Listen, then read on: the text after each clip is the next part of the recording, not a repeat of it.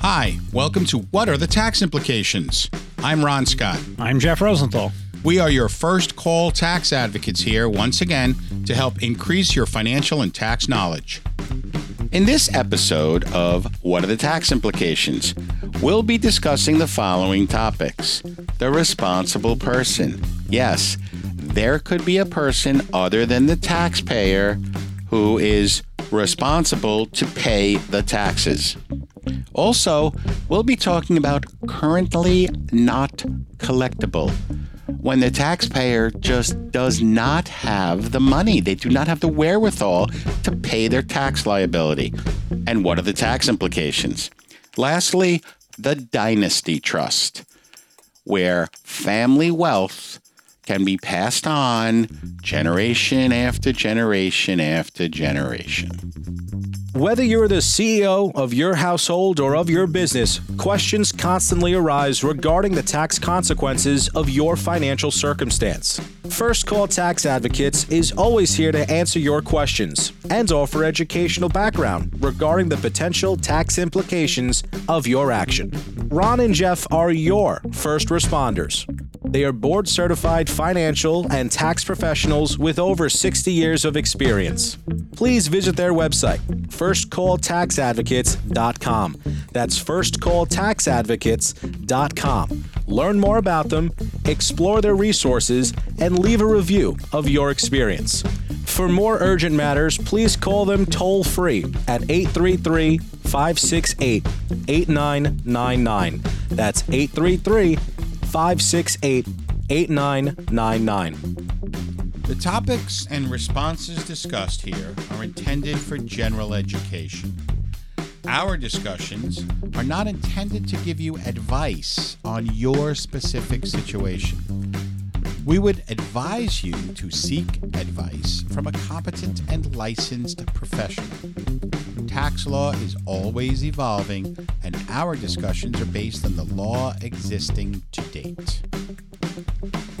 Our first topic today comes from caller Gladys from Gloucester. And Gladys, Jeff, let me tell you, she is upset. She's really, really worried. Let me give you a little backstory on Gladys. So Gladys is the bookkeeper for a small business owner, and she pretty much does everything. She does payroll, she does bookkeeping, she provides all of the numbers that need to go to the tax preparation firm. Anytime she gets a phone call that is related to the management of the business, she is the go-to person. She kind of knows the nuts and bolts of the business, Jeff. And she's been receiving letters from the IRS about back taxes. She's actually allowed to open up the letters that are addressed to the business owner and look at the detail. And she has told her boss repeatedly that the IRS needs something from him, money or, a response. And she's been diligent in giving these letters to her boss. And her boss says, I'll take care of it. And what changed? Well, Gladys received a letter from the IRS with the address of the business, but it was addressed to her, to Gladys, not her boss. Gladys opened the letter thinking it might just be a typo, and she was rather frightened with the language that the IRS used as they addressed her. So she seems to be the responsible person, allegedly, in this case, Jeff. Could that be? Oh, it could be. From our point of view, in terms of representation, we want to get her declared not the responsible person, but because she was the go-to gal Friday who did everything, and everybody said, go to Gladys, that's where the government went. The government went to Gladys. Oh, boy. So she did her job so well in informing those outside of the business of what her role was, that she was then kind of pointed at for like, okay, Gladys, take care of this. So the IRS has somehow created this concept called the responsible person. And in this particular context, we're going to be talking about payroll taxes that didn't get paid. the responsible person would then be responsible for the trust fund recovery penalty, which is 100% of the Social Security taxes. The IRS would arbitrarily go to the owners, they'll go to the bookkeepers, they'll go to whoever it was who was signing tax returns, writing checks, doing those things. And if you're just administrative, but you don't have signature authority, then that's your way out, but you need a defense to challenge the government's position. Well, Gladys is very concerned that she is going to be responsible for some pretty big number that she said. And could it be that she ultimately could be found to be responsible and the taxpayer, the business owner, can kind of like walk away with, hey, I don't have to pay. She does. Could that happen? So, unfortunately, I'm going to take a big, deep breath and sigh here. Yes, it can happen. That's why Gladys needs an aggressive defense. That Gladys did do all of those things, but Gladys didn't have check writing authority. And even if she had check writing authority, she could only use it when she was specifically instructed to. Gladys, write a check for so-and-so. Without all of those factors, Gladys would then have a defense to challenge the responsible person title and designation, and so she would not be the responsible person, but she needs a vigorous defense. Well, it sounds to me, Jeff, like we need to find the irresponsible person, right? Because this is just, oh man, life's not fair. Fair. So, who said it was fair? The government wants their money. Yeah. So Gladys, I hope that this situation works out so that you are deemed not responsible. And I hope that the business owner takes responsibility here and you are left unharmed. I don't know, though, if you're going to still be employed. This could be a little tricky, right? Anyway, Gladys, good luck. Our next caller is Hank from Harrisburg. Hank has a tough situation, Jeff. He has a pretty big tax liability, but he had a job and he was hoping to agree with the IRS on an installment payment arrangement. But then he was laid off from his job and he can't make those payments because he doesn't have enough money because he doesn't currently have income because of the pandemic. So he did want to go down one path. We have to figure out a possible path for him. And today we'll be talking about CNC, currently not collectible. So, Jeff, is that an option for our friend Hank?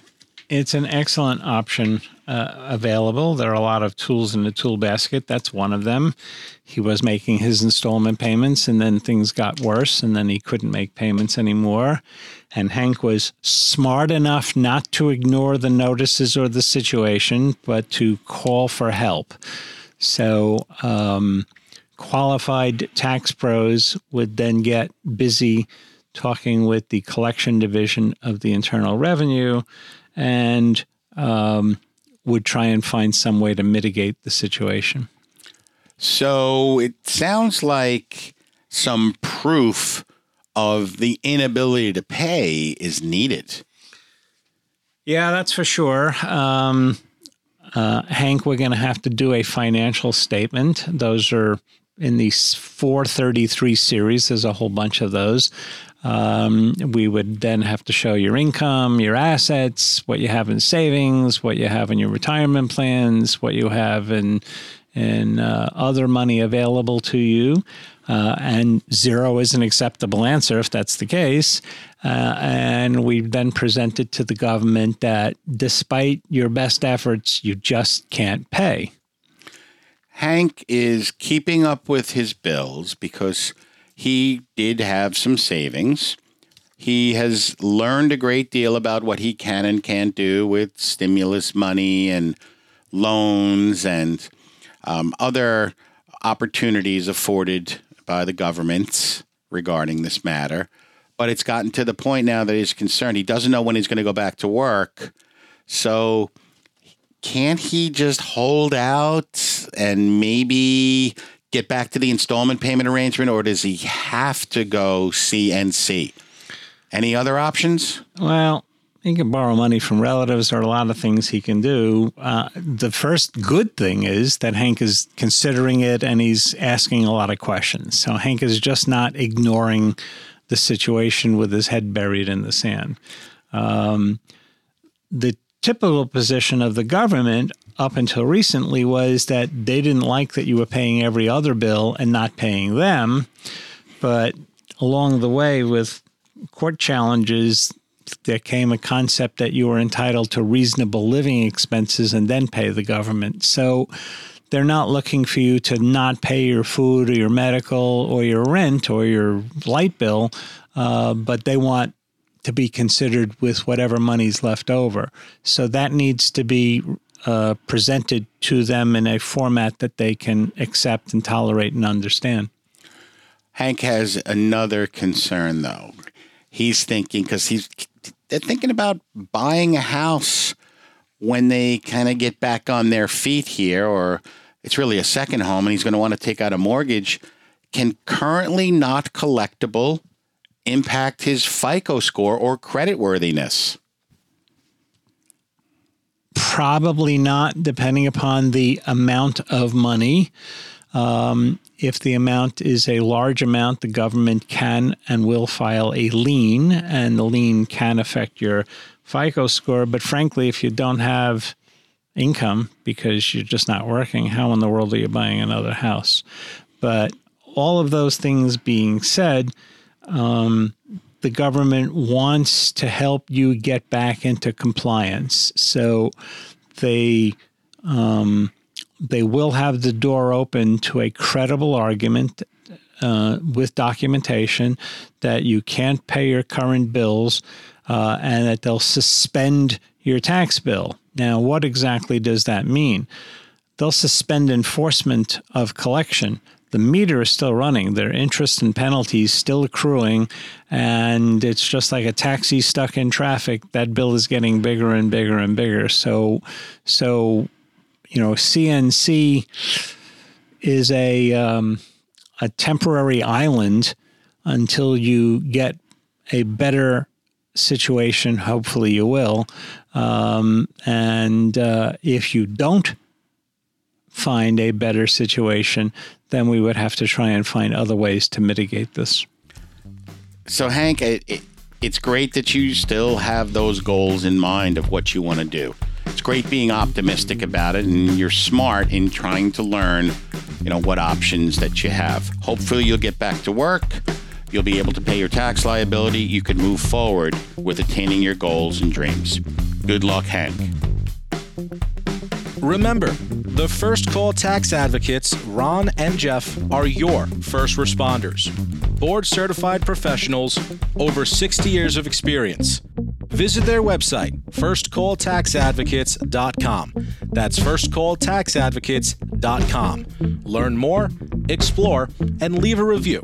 For more urgent matters, call them toll-free at 833-568-8999. That's 833-568-8999. And for you subscribers, we offer a complimentary consultation to discuss your tax matter. Our next caller is Blaine from Bismarck. And Blaine is a member of a very, very wealthy family. Last name withheld, Jeff, for purposes of anonymity. But Blaine is the great-great-grandson of a very, very wealthy person who established something many years ago in trust, and it's actually a dynasty trust. And Blaine is an income beneficiary, so he's able to receive his share of the income. But Blaine wants more, Jeff. Don't we all? Don't we all? So this dynasty trust is designed to pay out to those people who are alive and in the family, the the grandparents, to the parents, to the children, to the grandchildren, to the great-grandchildren. So what options does Blaine have? How does he get more money out of this trust? In order for him to get more, he would have to have one of his relatives die and then not another relative born. I mean, this is an in perpetuity kind of thing with people coming into the family, being born, people dying, leaving the family. They kind of reset the percentages of who gets what. But that's not something you can easily plan on. Somebody dying, unless you kill them, or of somebody else coming into the family. How does this work? What other choices are there? Well, let's kind of get a better understanding of what a dynasty trust is. So the dynasty trust, there's a lot of rules, and there are certain states that it's better to set up a dynasty trust because of the rule against perpetuities, or the rule for perpetuities, I should say. Certain states allow... What does that mean? They allow for the trust to never vest, meaning that the trust is never going to terminate unless the last living person in the family has died, and then it will vest within that person's estate. So the idea is to just keep having kids and grandkids, etc. Certain states allow for this to go on in perpetuity. Other states, though, limit the number of years. The rule of perpetuity means that no interest is good unless it vests, if at all, not later than 21 years after some life in being at the creation of the interest. I could see many of our listeners being totally confused and not understanding any of that. I understand too, but Blaine is in a family that established a dynasty trust and is receiving income. And there are plenty of people out there who are receiving income from trusts, and they don't understand, what to do. How do they get more? And what are the tax implications? So if you're receiving income from a trust, and it's from one of these things called a dynasty trust that's going to live on forever, it may never pay out to you, Blaine. But Jeff, does Blaine have to pay taxes on that income? Not unless he receives it. He has to receive that money, right? And it turns out that Blaine is receiving that money, and he's claiming on his taxes, and his relatives are doing the same thing. So Blaine is in compliance. We just wanted to make sure that it was understood that these trusts exist. They're very interesting because Blaine wants to create his own trust. That is the crux of the matter, Jeff. He wants to take this thing and create his own branch. Starting a dynasty trust, not a difficult thing to do. You just have to have the wealth. And if he starts this dynasty trust where his generations afterward could benefit, good, wonderful. Sounds great, Blaine. Again, though, know the rules in your state. There are certain states that allow for this thing to go on forever and certain states that are limited. Good luck, Blaine. Thank you for listening. We hope you enjoyed the show. You probably have additional questions, don't you? We are your first call. Remember, everyone's situation is unique, but we should be your first call. We are your first responders. The 911 operator doesn't call you. Please call us toll-free at 833-568-8999. Again, 833-568-8999. And visit our website at firstcalltaxadvocates.com. We'd love to know what you've learned today, so please leave a review on our website. We have attempted to appeal to a broad audience, but we want to help everyone if we can. In our next episode of What Are the Tax Implications?, we'll be discussing the following topics. Moving expenses. Are they deductible? If I have to move because my employer has said, hey, we're moving, we'd love to have you come along. And what are the tax implications? Penalties. Failure to file, failure to pay. And lastly, the probate process. the orderly transfer where property is retitled with help from the court.